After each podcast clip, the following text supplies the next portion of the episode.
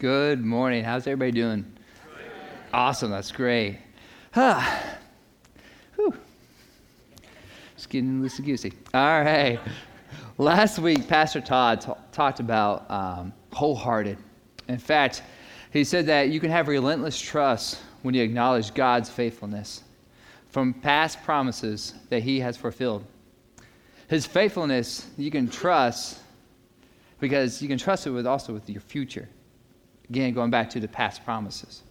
Well, this Sunday, I'm going to be talking about something that uh, that I myself also struggle with. Uh, so, if my tone or manner is like, "Wow, that's kind of crazy," or a little, maybe get, you maybe get offensive, just understand this. Um, whenever I'm up here, I am not speaking about something that I have not or isn't currently going through. Um, Todd and I both have made that commitment. When we come up here, we're not just speaking because we read a book and we want to talk about it. No, we speak about what God is doing through our hearts and when we feel like, hey, this is what God's word, we want you to understand. Um, so I apologize up front if you're like, ouch. Um, because just imagine how ouch it was in my heart um, hearing from God's word. Uh, we're going to speak about generosity. The funny thing about generosity, it's an equality that we expect out of others, but really can't do it ourselves. Right? Um, it's something like, oh, I wish people would be generous to me. But when, when that question be thrown on to us, like, well, why are you generous? Maybe.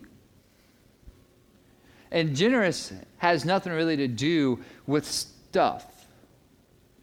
Generosity actually has everything to do with a heart, not stuff. See, I've said this, and I'm sure you have said this. Well, if I would win the lottery, I would give, give, give, give, give like nobody's ever seen. Am I the only one who said that? No, right? Like, oh, um, like, oh, I, if somebody would die in my family and they would give me the inheritance. No, I didn't go that way. I just threw a little joke. You can lighten up. It's okay. it helps me out. why, oh, why is it that when we say that, but the reality is that if we actually have more stuff, that doesn't solve the problem. Because stuff is not really the issue, the issue is the heart. Because if you're not generous with what you have now, you won't be generous with what if you had more. Because it's a heart issue. The heart issue is we want to hold on to everything we have. Because we've worked so hard for everything, right? We all fall for the lies that the devil tells us that we are the victims, that we are the misfortunate, and we think others should be generous to us, or maybe, maybe not generous to us, but maybe we think others should be understanding of our situation. Because when it comes down to it, again, we are the poor, innocent victim. All things go astray. You know, all those long, hard hours of work. The, the lie to believe that, hey, you've earned it. Well, if we remember last week, guess what? It's not yours, anyways. See, when you fall into the line of, oh, I've earned this, then you fall into the lie that, well, then you can't get rid of it because you've earned it. Well, last week Todd said, no, it's a blessing. You are blessed with it. God gave you it. It's all His, and He lets you have it for a brief period of time. So He can do whatever He wills because He's the one who created it for you. So therefore, you haven't earned it it was given to you. Generosity. But Cody, nobody knows my troubles I've seen. Nobody knows my sorrows. Right? For us. Me, me. Me, me, me, me. But I want to let you guys know that this wasn't only, uh, it's not a problem that's happening today, but it actually happened in the first century in the church. And there were people playing the victim card. It's, uh, people are always against me. But they did it in this historical documentation. I said that because some of you guys think this is like a picture book. Um, I just want you to know the stuff in this book called the Bible happened. Eyewitnesses account. Luke says, eyewitness accounts. This was not just made up, it happened. In the segment that we're going to talk about that actually happened, there was a group of poverty and abuse victims, and they were generous in their giving towards a relief aid towards Jerusalem because there was a famine. They gave more than the rich community of their time. In the rich community, they decided to play the victim card. This generous group was known as the Macedonian churches or the Macedonian believers. And we're going to see what God does when He motivates poor people to give money. The Macedonians weren't known for their wealth, but they're actually known for the exact opposite.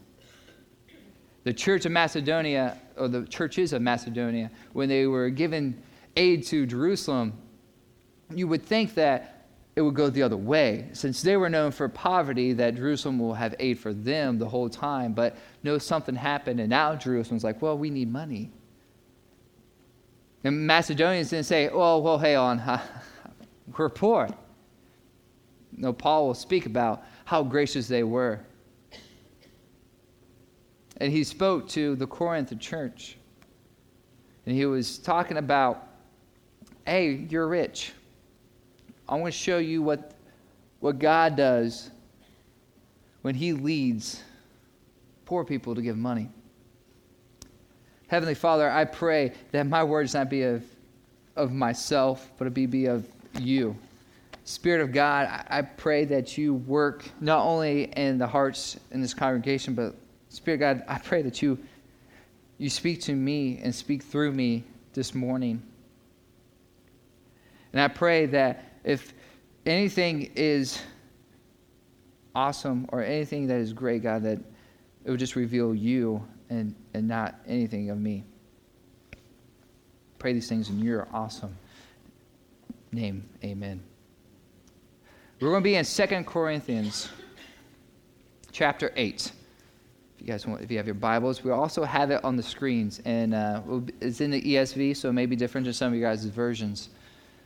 Um, so 2 Corinthians chapter 8, verses 1 through 8, it says, we want you to know, brothers, about the grace of God that has been given among the churches of Macedonia. For in a severe test of affliction, their abundance of joy and extreme poverty have overflowed in a wealth of generosity on their part. For they gave according to their means, as I can testify, and beyond their means of their own accord begging us earnestly for the favor of taking part in the relief of the saints.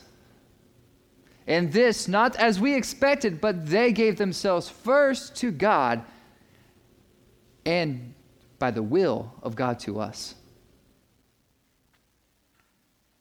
Also in verse 6, it says, According we urge Titus that he has started, as he should complete among you this act of grace. But as you excel in everything, in everything in faith and speech and knowledge, in all earnesty in our love for you, see that you excel in this act of grace also. Then verse 8, I say this not as a command, but to prove my earnest earnestness of others that your love is also genuine. Then verse 9, for all, you know that the grace of our Lord Jesus Christ, that though he was rich, yet for your sake he became poor, so that by his poverty you might become rich. So, the first point I want you guys to get is in verses 1 through 5, and that is a generous heart focused on needs rather than amount. Again, we want you to know, brothers, about the grace of God. That's important. So if you are a highlighter, you un- underline that right there. The grace of God has been given to the churches of Macedonia. For in a severe test of affliction, another little phrase to underline, their abundance of joy, circle joy, because we're going to go back to that, and their extreme poverty have overflowed in a wealth of generosity on their part. For they gave according to their means, as I can testify, and beyond their means of their own accord, of their own accord, not anybody pushing them, begging us earnestly for the favor of taking part in relief of the saints. Um, here's the thing I want you guys to understand that the Macedonians, they knew what struggles was about. Because we see here that there was a severe test of affliction. Um, not only in their extreme poverty, but they were also being abused for their faith. So we can say that they knew what it was like to be abandoned. They knew what it was like to be the victim. But besides playing the victim card, they decided to choose grace. And we get that from verse 1 the grace of God which has been given to them. They understood that grace was more important than material things. In fact, the word grace appears 10 times. The Greek word is called charis. It appears 10 times in chapters 8 and 9, which, when, if you do word studies, that's very important when one word in Greek appears 10 times. That means there's an importance about that. And it, uh, refer, refers here in verse 1 to a generosity of human effort, which Paul understands to be motivated by God. See, I have struggled with giving to amount. you know, I've really have struggled with giving to amount and not really practicing generosity. I don't know if maybe you have done this, but I mean, I, I used to be the the guy who would show up to church in my college years, you know, fill around the pockets, like, oh, I got, t- yeah, I think I got a dollar or two. I can throw that in there, you know. Um, before debit cards, uh, you had to have cash, kids. I know it's kind of crazy. Maybe even a check. That's odd too. But I would be like, okay, hey, what's in my cup holder? Uh, you know, paperclip, piece of gum. Hey, maybe they need a piece of gum. Who knows? Uh, and I would take that and be like, hey, you know what? Anything's better than nothing, right? As my mom used to say, hey, at least you got something and not nothing. That's not really generous. It's amount, not generous. There's no heart with that. And I didn't really grasp that until I started um, actually supporting a kid in India through Compassion International. And then it was $30 a month. Uh, and I have continued that for seven years. Um, I have been faithfully supporting a kid in India. And I'm not saying that to, to like, oh, Cody's a good guy, because here's the thing now. Now that I'm married and I have more income than I did in college, there was days I had ramen noodles so that kid could eat. And I, you better like it. I 25 cents on ramen noodles.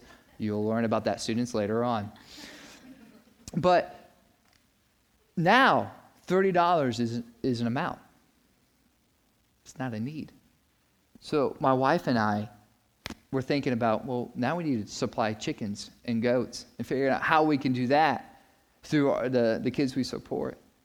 So again, I say this is something still that I eh, am learning and God's still pulling and still witnessing in my life to say, hey, it's not about amount. A generous heart doesn't focus on, a, on amount, but focus on needs of people.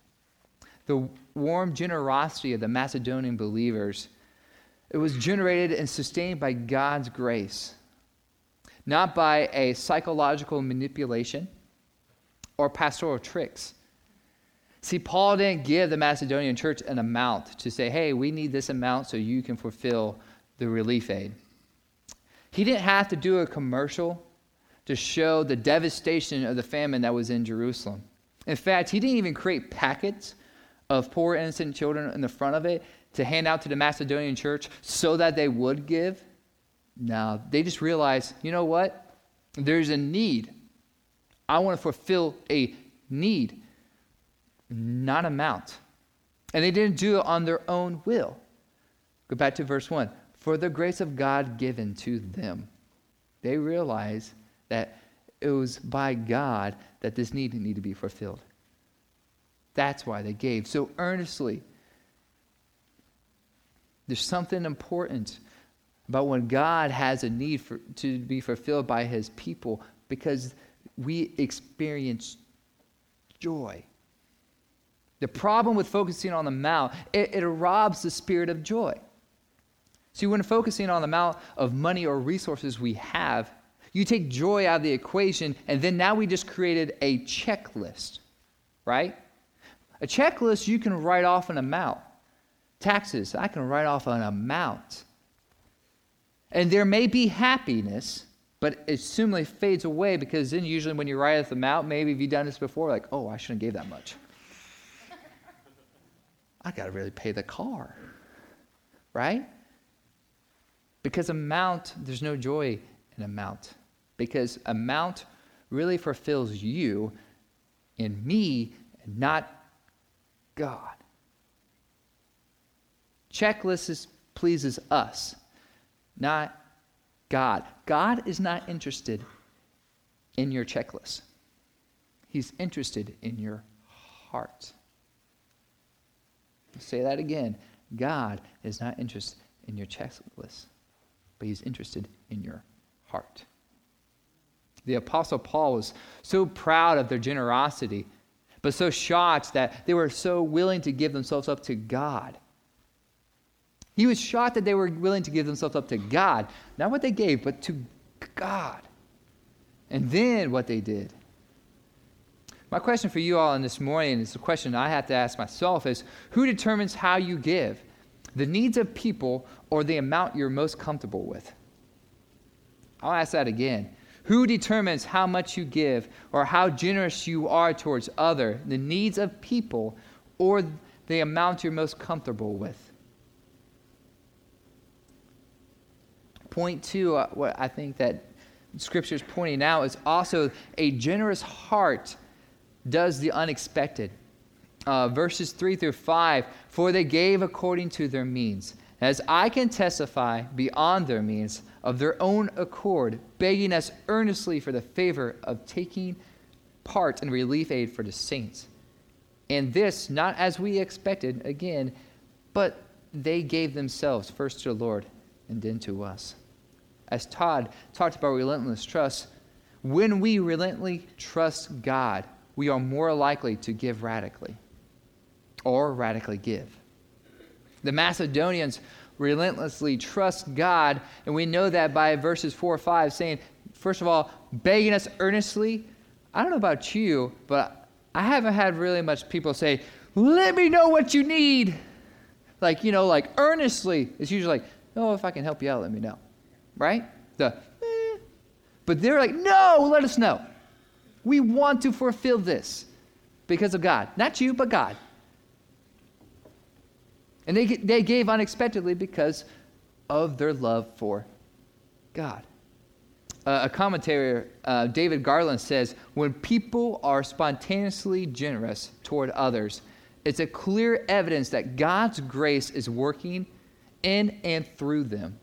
I'll read that once more. When people are spon- spontaneously generous, toward others, it's a clear evidence that God's grace is working in and through them. Um, I always want to give you guys a little story. Um, we, Maddie and I, have a great marriage mentor couple. Um, it's actually one of the elders, Matt and Amy Cunningham. And I was going. They, they said I can share this story with them. It's, it was Amy's birthday a couple weeks back, and uh, Matt planned a surprise birthday party. She did find out before the party happened but the best thing was that Matt contacted friends and family that they had in Colorado and really just across the nation and paid for them to come to the surprise party. And during the weekend, she randomly saw family members in restaurants and areas. Yeah, I know. Oh, that's it's really precious. And then on the party, there was more family members and friends at her their house when she walked through that she didn't know that was going to be there. And then everybody wrote something about what they loved about Amy, and it was floating on their pool. That's really all, right? Yeah. Guys, write that down. Um, I did. you betcha. But the precious moment, it, that's great and that's awesome. But here's the precious moment is that Matt knew how to unexpectedly, spontaneously show love to his wife. That's the beautiful picture. He knew what his wife would love, not what he wanted to do, but what his life would love. Husbands, write that down. Wives, write that down. Because here's the question When's the last time you spontaneously, generously loved your spouse? In the way that they will feel loved, not you. Here's it is. Because if we can't spontaneously, generously love the ones that we see every day, how are we going to do that outside? Or some of you may do that outside and don't do it in your home. Challenge spontaneously, unexpectedly show generosity. Because that shows God's grace more than anything. How you love, not by what you know. And some of you I know may be in here and has struggled with relationships. There may be a relationship struggling right now. You know what? A great start, not cure, but great start that you spontaneously, unexpectedly show generosity towards that relationship. Again, it is not a cure, but it's a great start because it lets them know that you are thinking about them. Point three.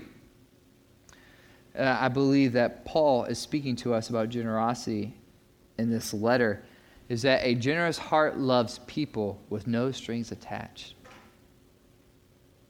And this answers the question why should then we be generous? Some of you may not be Christians, and you're like, well, I don't understand why we need to be generous. And that, that answer is actually in verse 9. Um, and it says, For you know the grace of God, or for you know the grace of our Lord Jesus Christ, that through that though he was rich, yet for your sake he became poor, so that you by his poverty might become rich. I want you guys to think about this. Christ was rich, he was well off. In fact, he is eternal, he is God, he is the King of kings and the Lord of lords. He can do anything. He, he was there during creation, he was partaking in the divineness of creation. So, therefore, he has possessions and a position we can't really understand. But he was rich. He was on his throne and he is God alone. Let's think about this. Christ on his throne gave up that position for a manger. He became a servant of servants. He became a servant so much to us that Christ on throne became a servant that some nights in his ministry he didn't even have a place to lay his head down. He left his throne to become a servant to be on a wooden cross. He left his throne and became a servant to assume the position and assume the, the punishment of a criminal so that he could bore your sins. That word, uh, we, in seminary, we call it kenosis. The process of God leaving his divinity, or div, not divinity, but his divineness to give us divine. It's weird. But he became a servant. So then, why would God suffer for us? Why would he do all that? To us to be free the Macedonians grasped that. They were free by God, so then they could give. Why can you be generous? Because God has been generous to you. He has given you everything.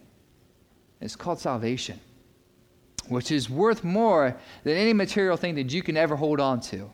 Because guess what? That car is going to run out of gas and it's going to break down. That house is going to get eaten up by termites. There you go. You want to know where your things go? Guess what? You die, it goes to the state or it goes to your kids. And if you didn't taught them in generous, guess where it's going to go? In the gutter. So you want to know where your things go? That's where it goes. But you know where salvation goes? Eternity. Salvation is forever. Grace is forever. I don't know about you, but when I do that, you know, my wife's a math teacher, that seems to be more on the good side, adding up things. Right? See, when we recognize how much Christ has done for us, we're more likely to be joyous in our giving or to have joy in our giving. And we know that going back to verse 2. In a severe test of affliction, their abundance of joy and their extreme poverty have overflowed in a wealth of generosity on their part. The Macedonians, while being dirt poor and being abused for their faith, could be joyous in their afflictions, not because of their own strength or how they were raised or their background, because they grasped what Jesus did for them. They were joyous because when the material stuff is compared to Christ, Christ outweighs the material stuff, and they could give it away. They were all in, as Todd said last week. Because nothing is more precious than the gift of salvation. When compared to grace, which was given to us freely, to material things, material things in this world will always have strings attached to it, doesn't it? Some of you may have been burnt by those strings. 0% down. One time only event. Low interest rates. And those strings are still being attached to you today. And it's why we offer financial peace. But I want to let you know that in, in Ephesians 2 8, this frees us. For by grace you have been saved through faith. And this, not your own doing, it is the gift of God, not as a result of works, so that no one may boast. We were saved by grace, and grace is free. You have done nothing to earn it, and you can do nothing to keep it. There's no strings attached. Faith through grace, grace through faith. They work hand to hand. And that is liberating. Because if you ex- wonder what God expects from you this morning of generosity, to understand that grace is free. And He bore it. He bore all your sins so that you could be free. The truth is that we are the Corinth church. We're the ones that need to be reminded about how awesome God is. We are not the Macedonian church. If you read Scripture and you think that you're the hero, then you read Scripture wrong. You are not. You are the damsel in distress. We are the Corinth church. We need to be reminded, we need to be wholeheartedly in our generosity. Why? Because it shows people how much we love God. Now, how much we own or how much we need to give. No, it shows others how much God has loved us and what we can do in response to God's love. See, when we do a half hearted response and generosity, it ruins the total sacrifice that Christ gave us. Because Christ wasn't half in, He was all in. He was all in to the point of death. And I can't paint you or give you a better picture of generosity than Jesus Christ. He outweighs Mother Teresa. He outweighs Obama. If you he outweighs Reagan. Whoever you've put on that idol, well, guess what? That idol is dead, There or they will die. But God is the only God who rose again, who rose from the dead. Generosity is wholehearted, not partially, because Christ wasn't partially in. Christ didn't take just half of your sins, He took all of your sins. When we look at the cross, generosity is not at one time only, it's a lifestyle. I have a quote from a, a famous author, from John Bunyan. It says, You have not lived today until you have done something for someone who can never repay you. I'll say that again. You have not lived today until you have done something for someone who can never repay you.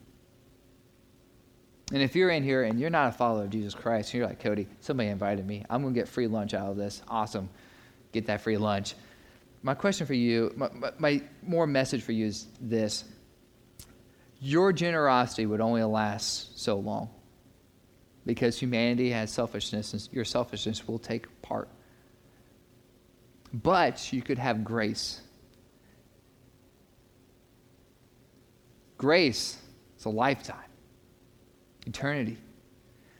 So, would you rather have generosity on your own will or generosity in the grace of God? And if you don't know the most gracious and most compassionate person that you could ever meet, and his name is Jesus, I'm going to be right here. I would love to talk to you about Jesus. Our elders will love to talk to you about Jesus Christ. So, we actually, and if you are a follower, we actually have some things for you about how you can spontaneously give radically. Number one um, on the screen leave an anonymous thank you note to teachers. And that's for students. Because my wife is a teacher, and there's nothing more that she loves than a student coming up to her saying, You are a great teacher. I have friends that are teachers, and they would love to know how well they're doing. Parents, Besides complaining about teachers, when's the last time you said thank you to a teacher? Because let's be honest, it's kind of more you kid than the teacher. Number two, pay for someone's missions trip. Right after um, second service of today, we're going to go over our Belize missions trip. And there's going to be, I guarantee you, because it always happens, there's going to be somebody who just cannot make finances but yet they know that God has called them. Why don't you sponsor them? Maybe you can't go, but you can sponsor. Number three, send a card to someone in the military. And this is one, what got me through Christmas in Iraq was churches said, To whom it concerned, we just want you to know we're praying for you. And there's a little Christmas card. I've kept all my Christmas cards. It's in a big box in my home in Ohio. I will not get rid of those because that is what gets soldiers through, is to know that they are cared for.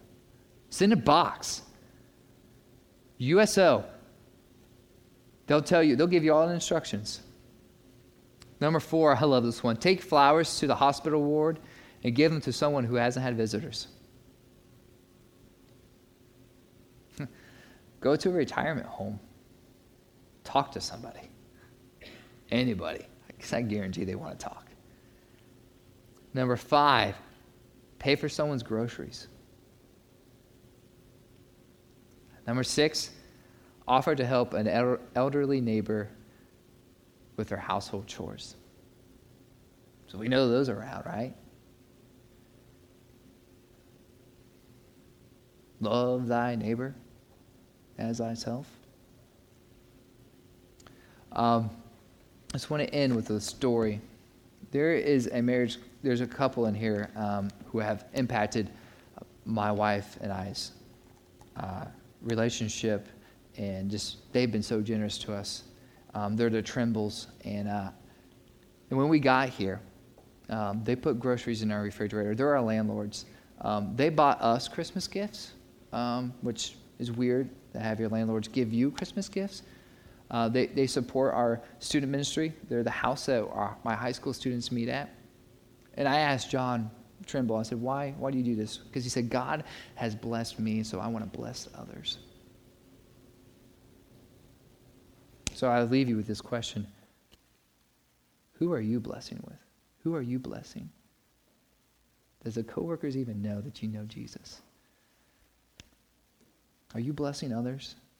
God, because God has given you every resource to. So, what is it? What's stopping you? And that's where I would start this week. Be praying, God, what's stopping me?